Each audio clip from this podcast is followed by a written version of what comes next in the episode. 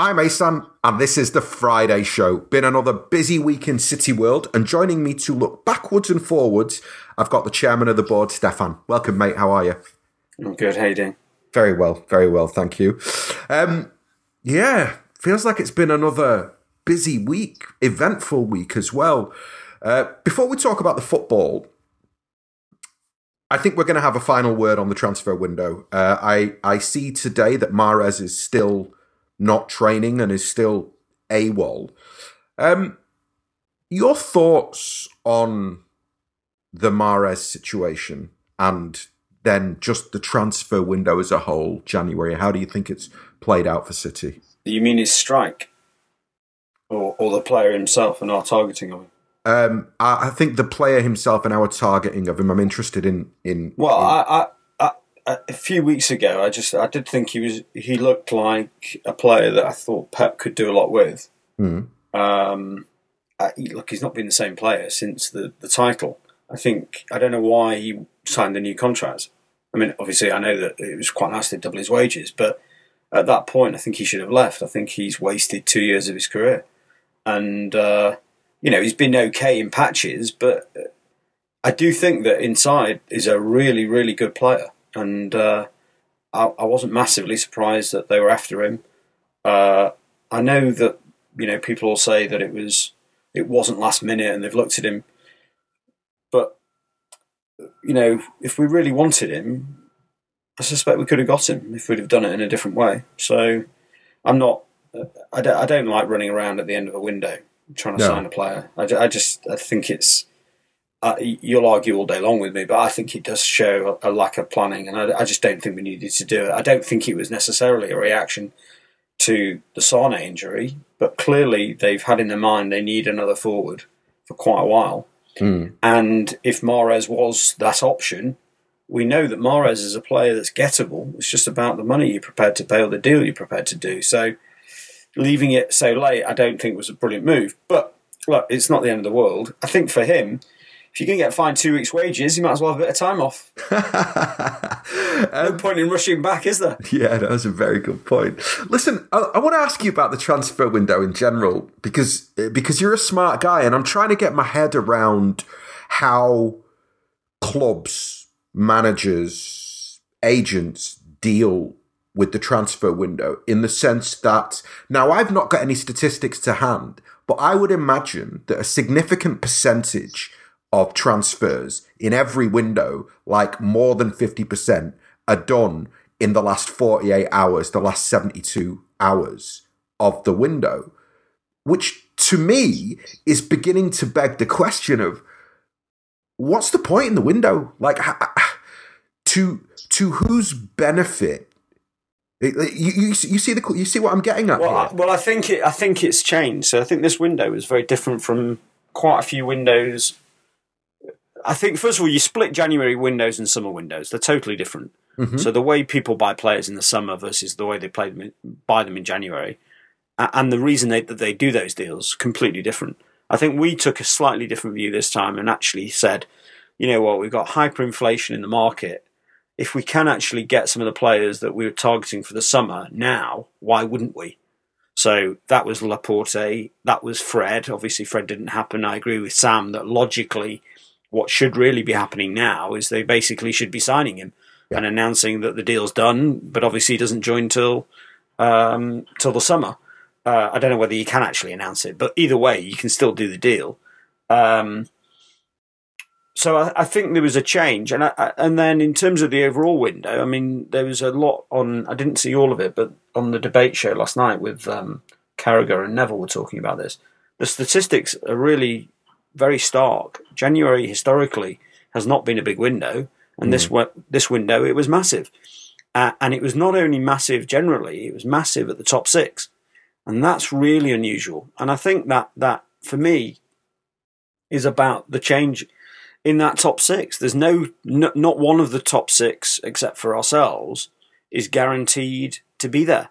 Yeah, and that makes a big difference. You know, so Chelsea cannot just relax and say, well, that's, that's why he's probably fine.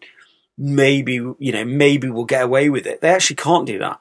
They they have to take action, because They know that Spurs are closing, um, and even Arsenal could still put a run together. I mean, they're a long way behind, but they still could put a run together. So they have to move.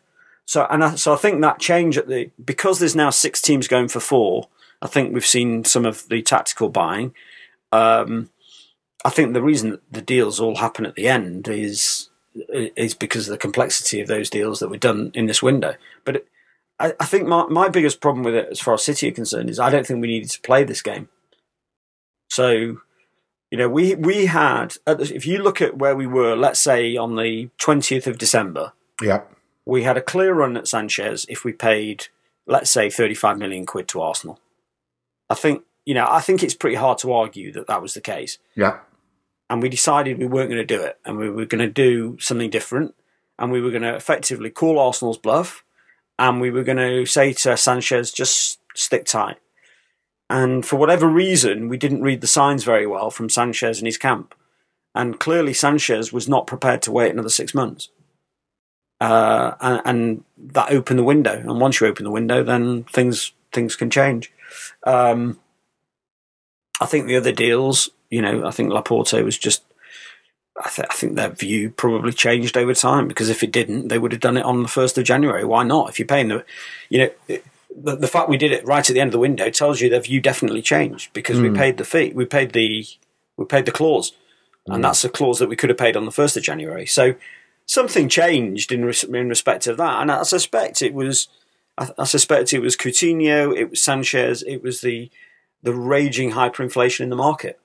Do you think that um, looking at the looking at the inflation in the market in general, and looking at the what I believe is a is a subtle shift in power back towards the clubs? I feel as though over the last ten, fifteen, twenty years, historically, the narrative is that contracts aren't really worth the paper that they're written on, that players and their agents have the power.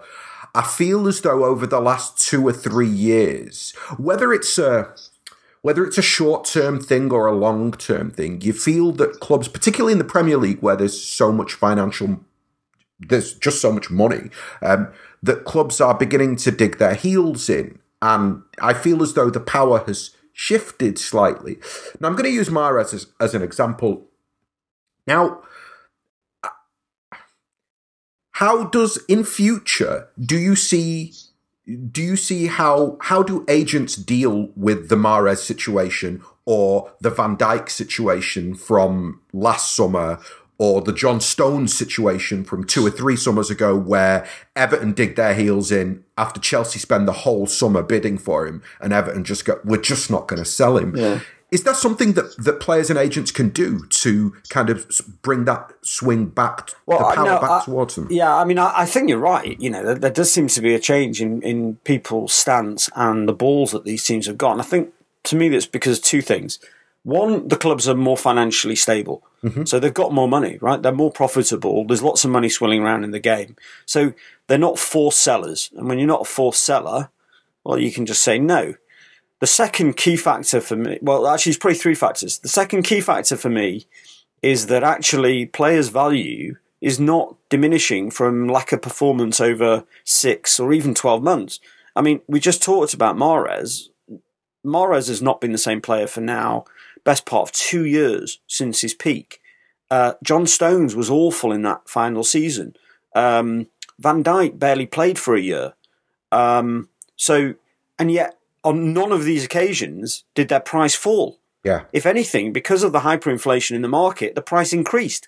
Mm. And that's really what you're seeing with Leicester, I think. You know, Leicester are taking a view that they don't need to do a deal now. It's not the deal they want to do. They'll wait. And you know what? The biggest risk, probably they get the same money that they would have got in the summer. And actually, the likelihood is they'll get another fifteen or twenty million quid more. So they're not under pressure to sell. Mm. Uh, but- now, what happens if the market swings back and uh, maybe there's a change in financial fair play rules, or maybe the T V deal doesn't increase one time? You know, we've lived in a, a world where the T V deal's gone up every single time for the last twenty years. If that changes, then you'll see a change in stance. Mm. Do you think? Do you envisage a situation where we begin to see more release clauses, agents demanding release clauses um, to try and, I guess, counteract the the hyperinflation, because it's a, it's a weird, it's a little bit of a, it's a little bit of a vicious circle for me, this whole idea of hyperinflation, because it's a little bit like, uh, you know, if Leicester charge ninety million pounds for Mahrez, then when they go and buy next player, that, that, the, the hyperinflation has, if affects everybody, it doesn't just affect the big clubs. Um, and I'm, I'm just, I feel as though maybe there's points of principle being scored by clubs where the actual business decision is, it's maybe not so smart. Like if you basically, if you take an extra twenty million, uh, publicly take that, then the, the next club that you go to publicly know that you've got that extra twenty million. Yeah, you see what that, I'm driving but Leicester at? Are, yeah, but Leicester are stuck anyway, right? We've come to do the deal in the last three days of the window. So they can't buy anybody. Yeah. They're, they're buying... Whether they get sixty or eighty, they're buying in the summer. So it's not going to... I I think I don't believe many of these deals are about principle. They're, they're business decisions, and, and they're taking a view overall that they have a value for a player. They're not selling below the value, and they're not particularly worried that they'll get less in six months' time. And mm. um, and when you put that together, people are relaxed. Uh, I'm not sure... Uh, There's always a price, but but this market we're talking about and these sorts of deliberations are no different from the housing market and a booming housing market. And when a, mar- a housing market is booming, you sell them, sell your house at the top of the market. You know you're still you're going to be buying in the top of the market. So, mm. um, you know, just to go back to the, the the question I asked you about release clauses, do you see do, do you see that being pushed? Because it's also a way to uh, control hyperinflation across. Well, you're going to the Premier League. The player takes a the player takes a hit though, right? So I, th- I think you know with someone like Mahrez, if if Mahrez is properly advised two years ago when he signs that new contract, he's got a release clause. Yeah, but to get the release clause, he might have to take ten grand a week off his salary. Now, is he? Does he want to do that? Mm. Probably not. You know, and that's it becomes a negotiation, doesn't it? They say, right, well, we're definitely not going to pay you one hundred ten if you've got a release clause at fifty million quid. We'll pay you, if you want a release clause, we'll pay you one hundred or we'll pay you ninety because, mm. you know, that's that's the that's the deal. And all of a sudden he goes, no, I'll just take the one hundred ten, thanks, and I'll take my chances. So I don't know if, I mean, release clauses are big in Spain because they're mandatory, aren't they? Yeah, but that's, uh, I'm trying to, I'm wondering whether if they were mandatory in England, whether it would help to control the... Because I just... I, I think part of the problem is that, like, you know, Gylfi Sigurdsson going for... Like, people talk about the bigger clubs causing hyperinflation, but really, when Sigurdsson's going for fifty million, and, and you know, you can go back two years when people were bidding thirty-five million for Troy Deeney, that gives you the... It gives me the sense that it's not a case of the top six clubs causing hyperinflation. It's a case of there being so much money in the Premier League, the T V rights are so big, the clubs have got so much power that they're hyperinflating their own players, the values of their own players, by going, well, we don't need the money, so we can demand this much. But if everybody does it, nobody wins. Does that make sense to you? Yeah, and it, but, you know, again, that, that is like the housing market. I mean, you know, the inflation drips down. I mean, yeah, you know, because it filters down.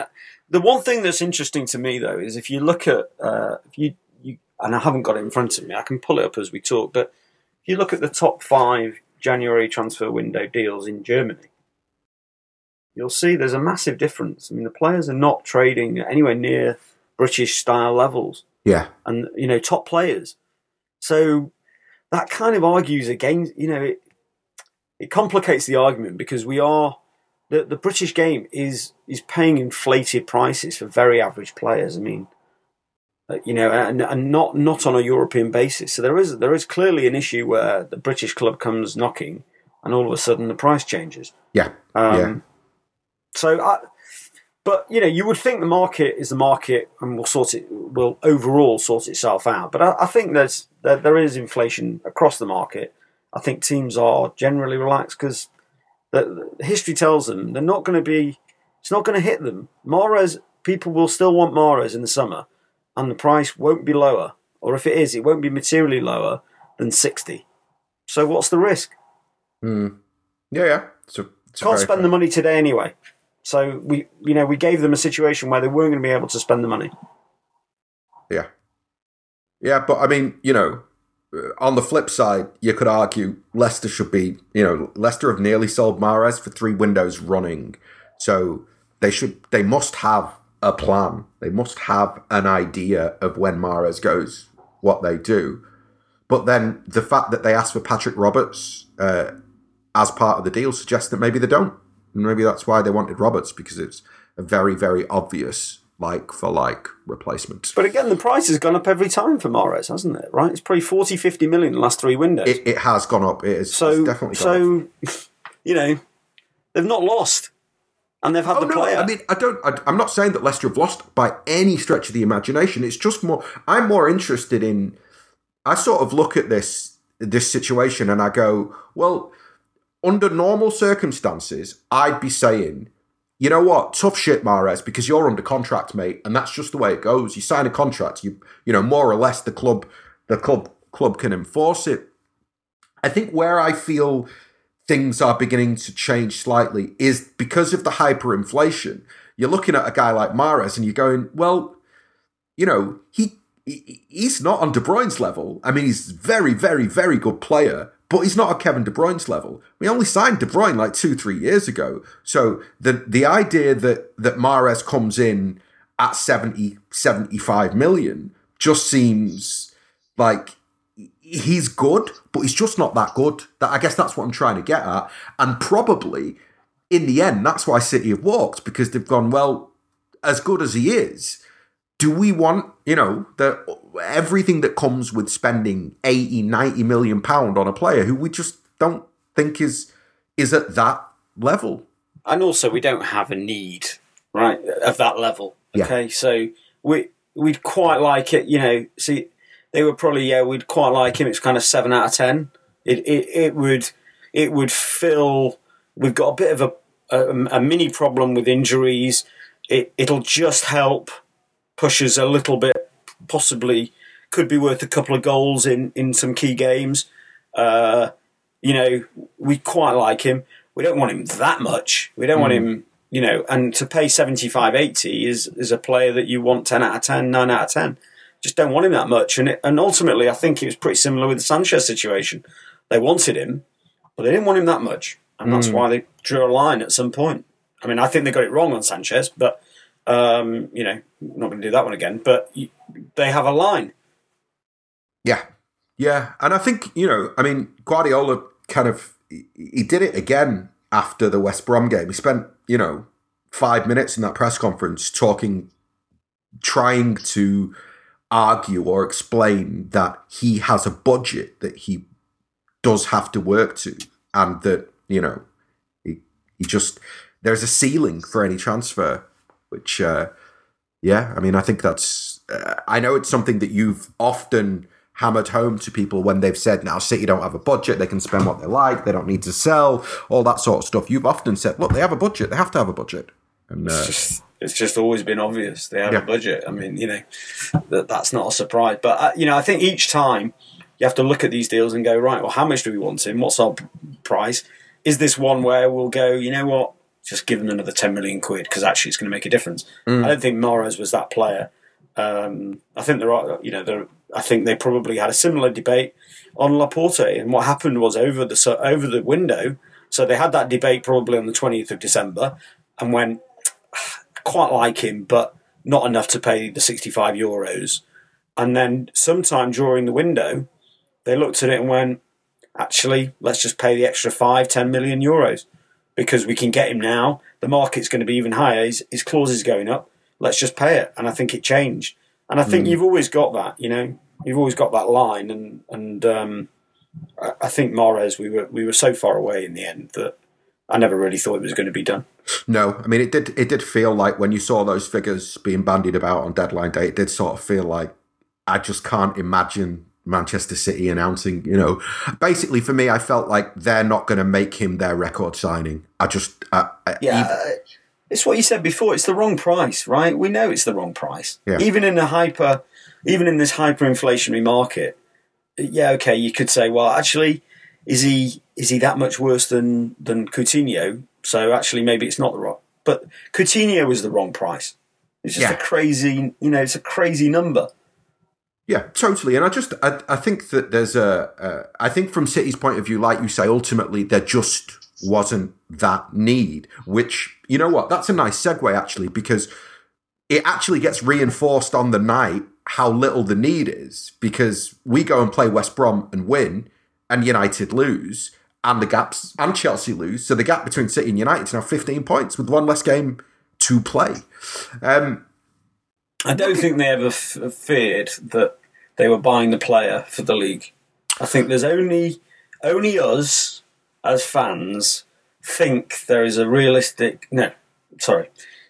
There is a possibility of dropping a twelve-point lead yeah. from the end of January. Okay, I, I don't believe they think there's any doubt about the league, and I don't believe they doubted it for some time. So I think the, the purchase of Mahrez or another forward would only really have been about the fact that we're in four. Yeah, the fact that we're in for we're we're, we're in for four competitions, and and yeah. really, like like you say, that well, the Champions League, having the extra players, the extra bodies for the for the Champions League, and being able to rotate would make a difference. Um, not, not notwithstanding the, the West Brom performance, and we can come on to talk about it. And I thought we were very good. The bench is not the bench is a worry. No, well, let's talk. Actually, let's talk about the. Let's start with the with the bench, where because it's interesting. That's when you say the bench is a worry. You mean it's a worry in the sense that when you look at that bench, there's not if if there's a game that needs to be changed and needs to be won, there's nothing on the bench that can change it or win it. Yeah, yeah, yeah. I mean, I, you know, we were fortunate in some respects that the the injury that we get is to Silva, and uh, Gundogan is the best we've got on the bench. So he yeah. comes on. Yeah. Okay. So not not a big, you know. Already the game is in a is in a rhythm. Already we're we, you know we're playing very very well. Already West Brom are not at the races. No problem. Yeah. Striker, no option at all. Yeah. Centre half, he ends up playing. Even, there's no way he wanted to play Laporte after forty-five minutes training last mm. night uh, on, on on Wednesday night. He plays him because Stones goes down. He looks at it and goes, hang on a minute. We've only got company and he can't play. Yeah. So I'm going to have to play Laporte. Yeah. Um, so we, we are down to bare bones. I mean, we've been, you know, we've had, we've had some bad injuries now. You know, long-term bad injuries this season. Um, just playing devil's advocate. Had... Just playing devil's advocate for a second, though, Stefan. Bearing in mind that... Um, Not that not that Bale are a terrible team, but bearing in mind that the next round of the draw of the Champions League for us is relatively straightforward. And if I take on face value what you said, that the league is simply not a consideration because we we can we're not going to throw this lead away, then actually we seem to have the window to get the players back before the quarterfinals of the Champions League, because really we're talking about four weeks for. For Jesus, we're talking about maybe, I, to be honest, with Sane, I've got a worry that he won't play football for us again this season. I appreciate they've said six weeks, two months, but it just feels like it might be a bit bit close with that one. Um, so, do you, well, you well hang on, but why is it not close with Jesus? I mean, he's also not, not on target. He wasn't playing particularly well before. You've got then a period of, I don't know how many weeks to get actually fit. So that's two of them, right? So two key forwards. Um, I don't know. You haven't asked your question. I cut across you. No, but the the, but point, the the only point that I was making was that we have time to get these players back before the quarterfinals of the Champions League. So, well, you've just said it's touch and go. I mean, it's, it's touch and go, and it assumes we don't get any other injuries. Well, no, you've just taken. Hold on, hold on. You've just taken the worst possible outcome, right? Which is that Jesus is. Because Guardiola said four weeks in the press conference, and then when he was picked up on it, he went, no, no, no, no, no, hold on. Like, I don't know. It could be up to four weeks. Ask me again on Friday.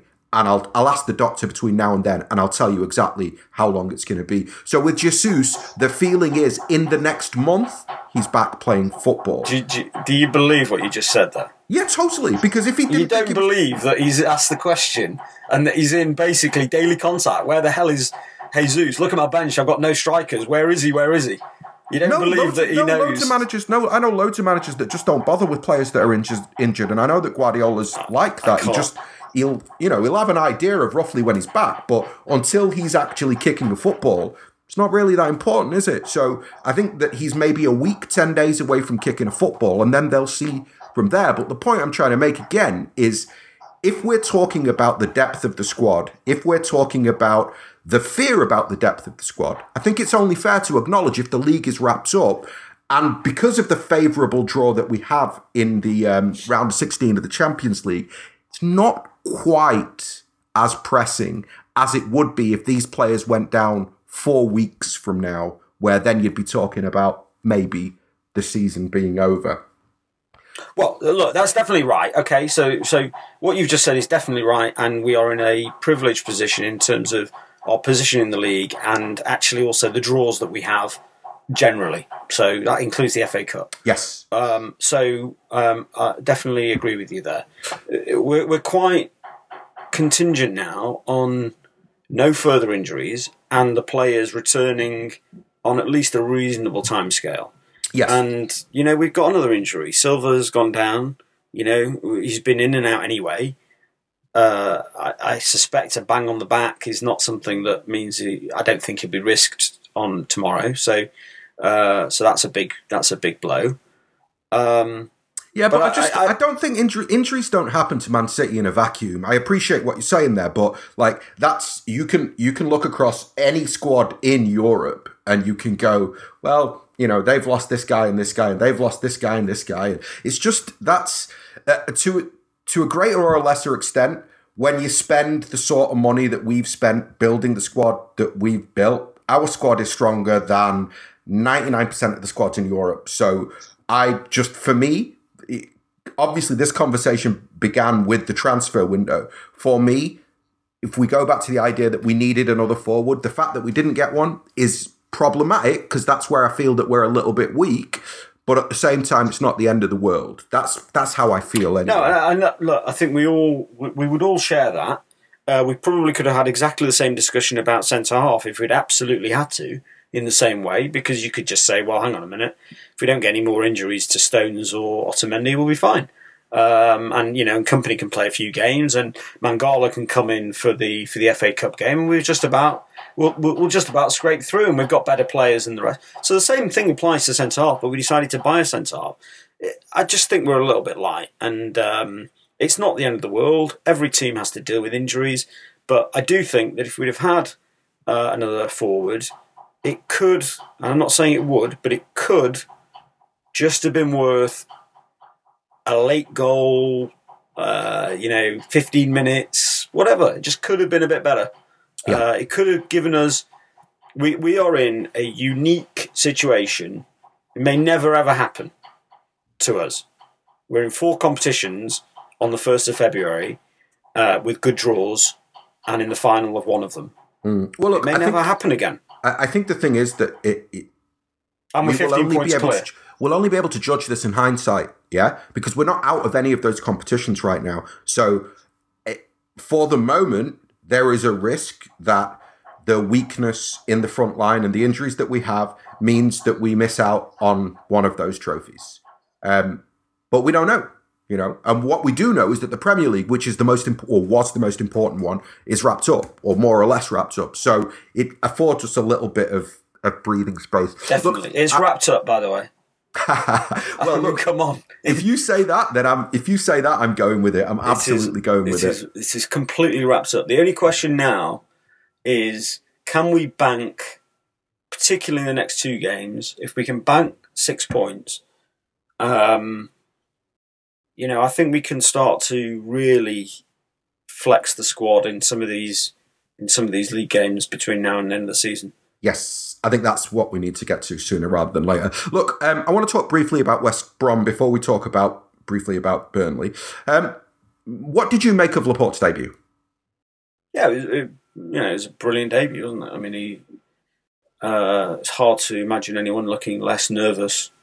Uh, I don't, you know, I know what you said about West Brom's forward line, and they're, they're decent, and they, they offer a challenge of sorts, but not, not on the day. No, I, mean, I, we, I we watched were it so again. Dominant. I mean, you know, I thought we were brilliant. By the way, I mean, I know we were we were profligate, but uh, we always are. But we we were we were very very good. I mean, you know, West Brom were coming off a, a big win at Liverpool. Bit of confidence, playing okay, uh, and we, and you know, and I, I think it was a bit not banana skin because, you know, given where we were and given the fact that United got beat, but um, we were very, very good. Mm. Um, do we have an issue with tackles? Is there a City-specific issue with tackling, or is it more of a general one? You know, a few weeks ago we talked about this. So we were talking about how teams are going to try, what, what teams are going to try against us. And, you know, they tried the high press, the low press, the low block, you know, et cetera, et cetera. And we talked about the next thing you're going to get somebody just says, look, let's just kick them off the park and let's just see what happens. And mm. it's happening, right? And uh, I think it's it's bad. Uh, I think, um, they were, for me, they were both reds because... I know what everybody... I, I don't know what this rule is. I think there's some confusion about whether you can go back and, and red card him having played the advantage.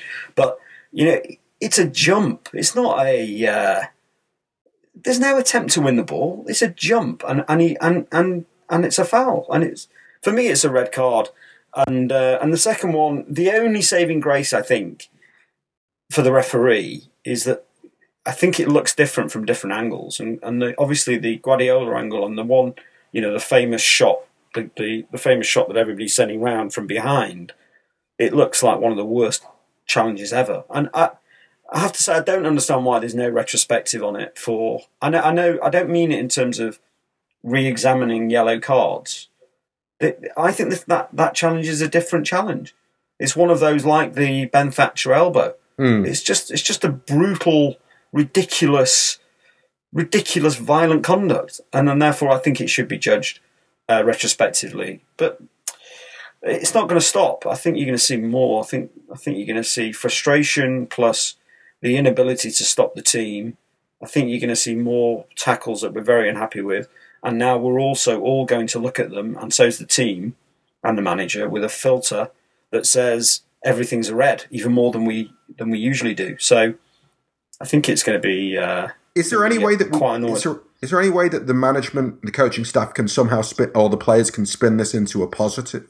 Is there is there any way to to take this th- this type of um, opposition that we're facing, the types of tackles that we're facing, and somehow you know use it to motivate the team? Or I don't think they need it, do they? I think they know how well they're playing. They know they know they know they're on. They know they're. Uh, this is this is not not normal. Uh, they know why teams are trying to stop them like this. You know, you look at look at what De Bruyne says about the about that situation, that foul. He saw it. He knew what he was doing. He saw him coming. He knows it's a red card.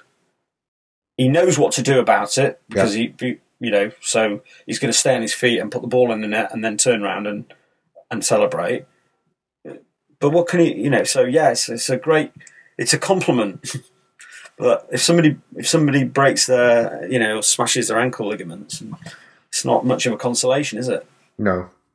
No. So I I think it's a problem because I think it could easily, um, one, there could be injuries, of course, but it could easily spill over as well. So I don't think it's a coincidence that Fernandinho put his studs in on somebody and, you know, th- th- this could start to happen. You Neither do start, I.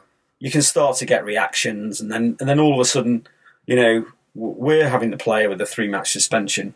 Yeah, I, I said as much on the. Um, I think I said as much on the review pod after the West Brom game that I, I kind of, I kind of fear that the next stage is because I think we've got two or three in that team, which is not a bad thing actually. I think we've got two or three in that team who, who will look after themselves and look after their teammates if needs be, um, and I just worry that. Because it feels like it's becoming, you're getting exponentially more of those tackles uh, aimed at City with each passing match, that there is going to be a little bit of, you know, from one of our one or two of our players losing their basically losing their heads. And it's a lot easier to send a Man City player off, it seems, than it is to send an opposition player off. Um, in general, it's, it feels like it's a lot easier to give a uh, decision to an opposition team than it is to get to give a decision to City. Well, so. I think they're all incompetent, right? I, I don't take it in personally. It. No, I don't take I it think, personally. I think, I, you know, I think how how often do you go? You know, when they when they put the uh, the the referee list out. How often do you go, oh, yeah, not bad. Yeah, we got him. Yeah, he's yeah, okay. Yeah, no, no chance. Never happens. Never. I mean, you know, it's it's just gr- grades of incompetence. Yeah. I feel sorry for them because I think it's very difficult, you know, without without any assistance. I think it's it's an unbelievably difficult job. But they're, but they're not they're not good referees. I mean, there's no... no and so I think the, the risk is on both... I think the, the risk of a, a red card is the same on both sides. But look, Burnley is a... is one where, if you looked at it on paper, after what's happened over the last few weeks, at twelve thirty on a cold Saturday morning, uh, where, and they've got lots of injuries, and you would think that we're going to dominate the ball and all of the usual things, you'd think that's a risky situation, wouldn't you? Well, let's talk about that, because I think with we, we did a decent review on, on West Brom, and I was interested in your kind of your feeling on the tackles and more than anything else. The performance in general, you loved it, the West Brom performance, didn't you?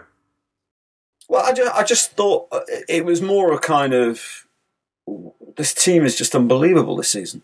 Yeah. You know, we're just, I mean, you're talking about, they didn't they didn't have a shot. Not, not, um, they didn't have a shot. They didn't create any, they were barely, they were barely in our sort of final third in the mm. entire game up to eighty-eight minutes.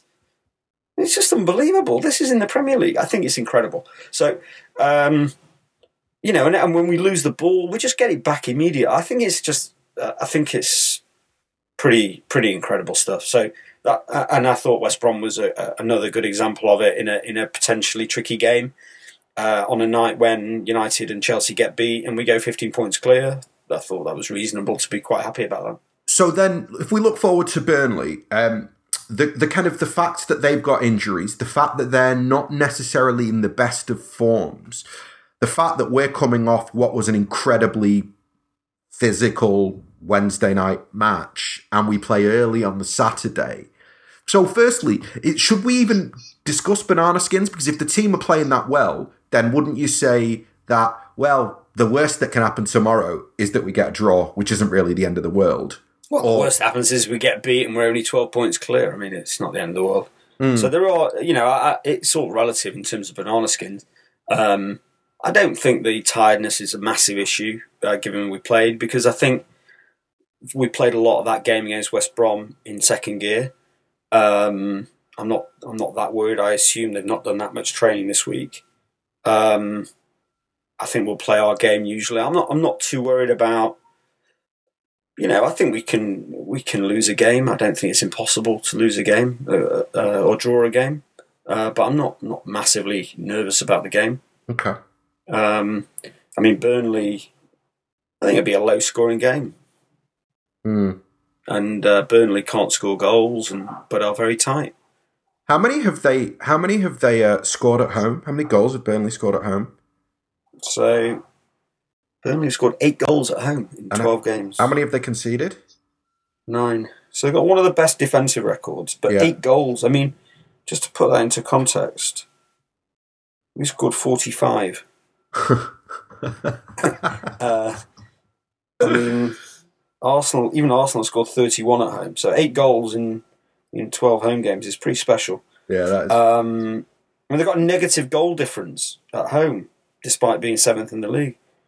So mm. they're a funny team, you know. I think the big surprise this season is how well they've done away from home, not at home. Yeah, you know, they, they were they were always pretty decent at home, but actually lost five games at home this season. They're not, um, they're, they're very beatable, but um, it's the away form. I mean, obviously last year they couldn't win, they couldn't win a single away game, and all of a sudden they're winning four or five. Mm. So. Do you- Do you think you know, they're not a bad team? I know you love the manager. You think he's a you think he's the next City manager. So anything's possible. Listen, um, do you think that the fact that they're safe and they're not going to be relegated, do you think that with with a, with a side like Burnley who who overperforms in the first two thirds of the season in the way that they have, does that make the last third? Do they go go on the beach early, or do they get even more ambitious? Or not ambitious, not the right word. They become even more relaxed and and become even more difficult to play against because, in a way, knowing that they're safe gives them a bit more mental freedom? I don't, I, I don't think these teams are good relaxed.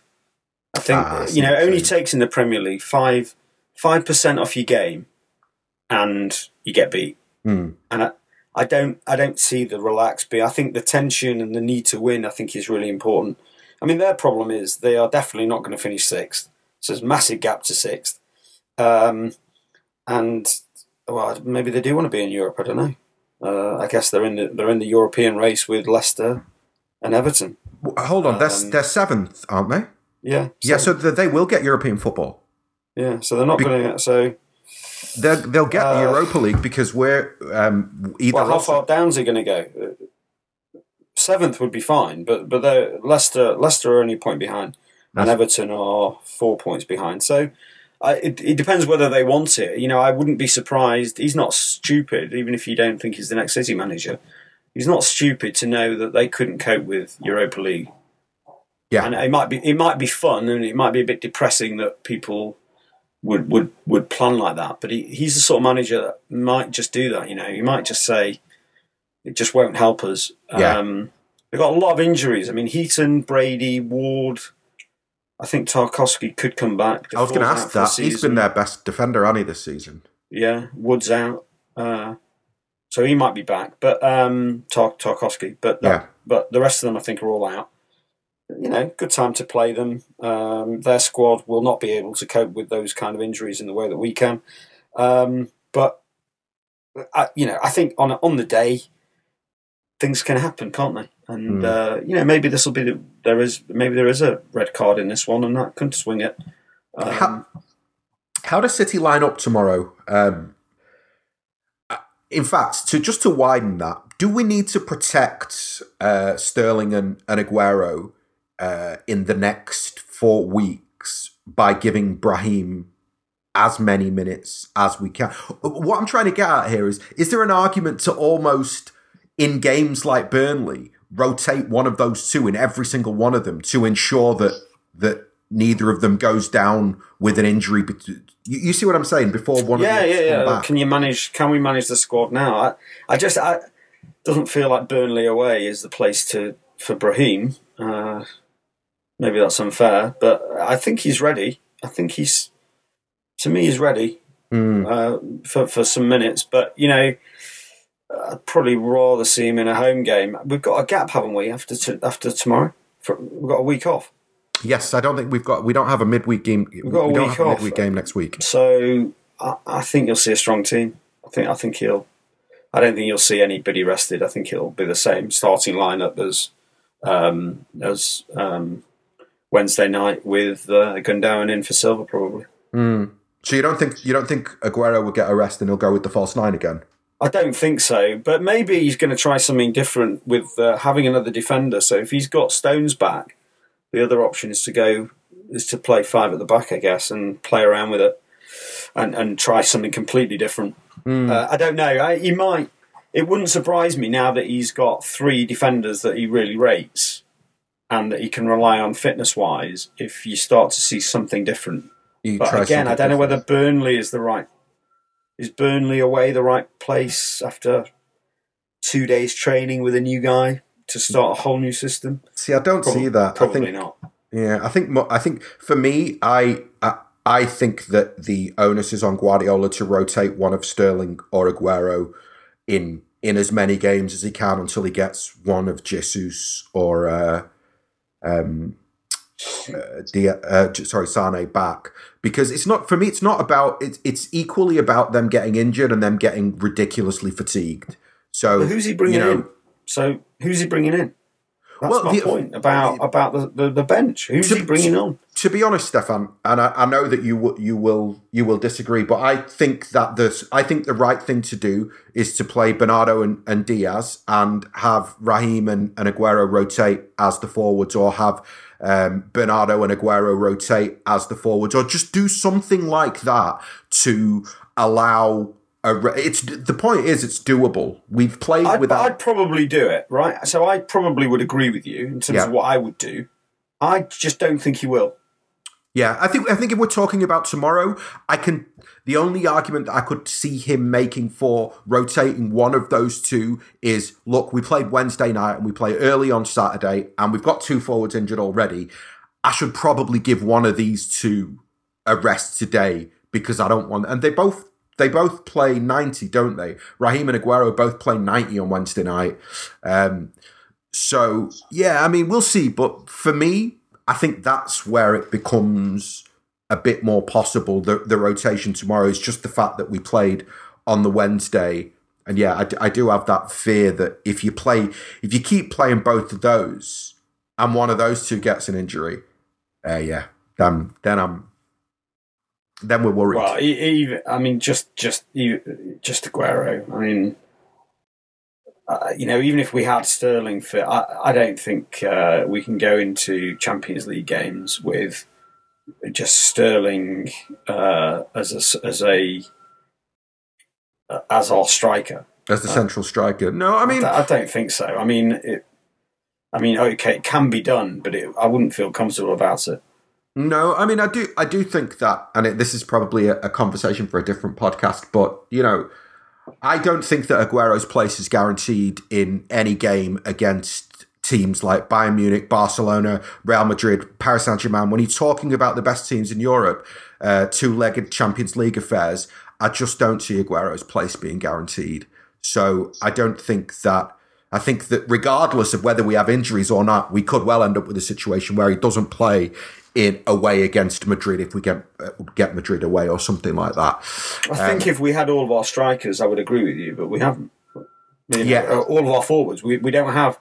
There's we don't have the complement to pick from. Yes, so I yeah. would agree with you in in you know if we do, uh, but you know I think where where we're talking about having Aguero and Sterling only. Then I think I think you can guarantee that Aguero will start those games. But anyway, yeah, we will see, as you say, for no, no, another no. day. Yeah, and and also like that in that circumstance where there's only those two fit, goes without goes without saying. Um, okay, listen, I think uh, I think that's more or less covers it. The only thing I wanted to ask you is uh, now is to give me a prediction for uh, for tomorrow's game. Do you think we get across the line, and, and at what level do you think yeah, we get two across nil, the line? Two nil, one two two two nil, two one. two nil, two one Yeah, excellent. Win. Excellent. I, I, you know, I, I think we're, uh, as I said, I think we're, we're so good at the moment. Um, barring some kind of incident, injury, red card, some you know, some kind of dodgy situation, I, I feel very confident we can win all these games. Yeah. Um, oh yeah, one last thing I wanted to ask you. I'm gonna I'm gonna ask everybody this over the next week or two, all the contributors.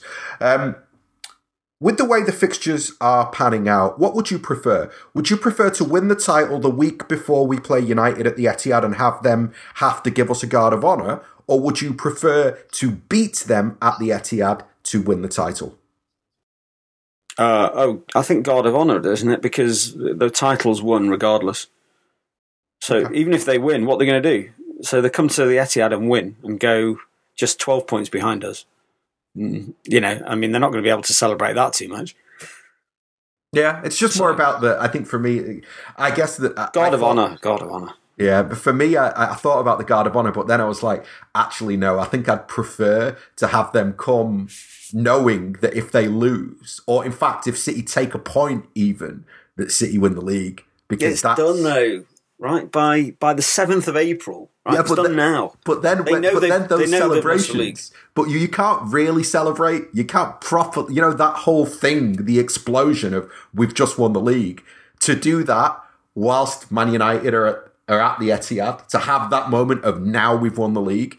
That yeah, I, I, I have to. I, I have to tell you something that might upset you. I don't think that we are going to have that moment this season because we are just so far ahead. Uh, we're not going to have that kind of. I think I think you might find that it's all a bit flat when we actually officially win it because we've just won it. We've, we've had it won for so long. I don't know, man. Well, I don't know how. I don't know how everybody. I'm not. I'm not saying. I'm not saying it's not going to be enjoyable. I'm just yeah. saying it won't. You know, it's not being won in a moment or in a. There's there hasn't been a tension. There's no. What's the tension? We've we've run away with it.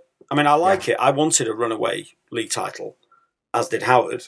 But the, the consequence of that is you don't have that those moments, those twists.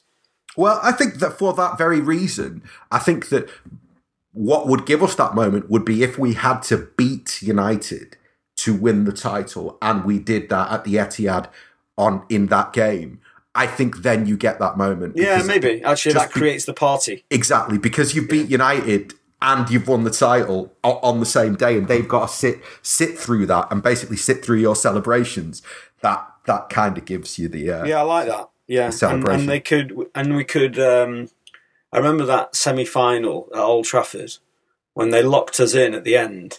Exactly, exactly. And, we could lock them in. We should lock them in. Yeah, totally lock them in for like two hours and make them just sit there. Oh, I love it. Wonderful. Um, hey, Stefan, thank you very much.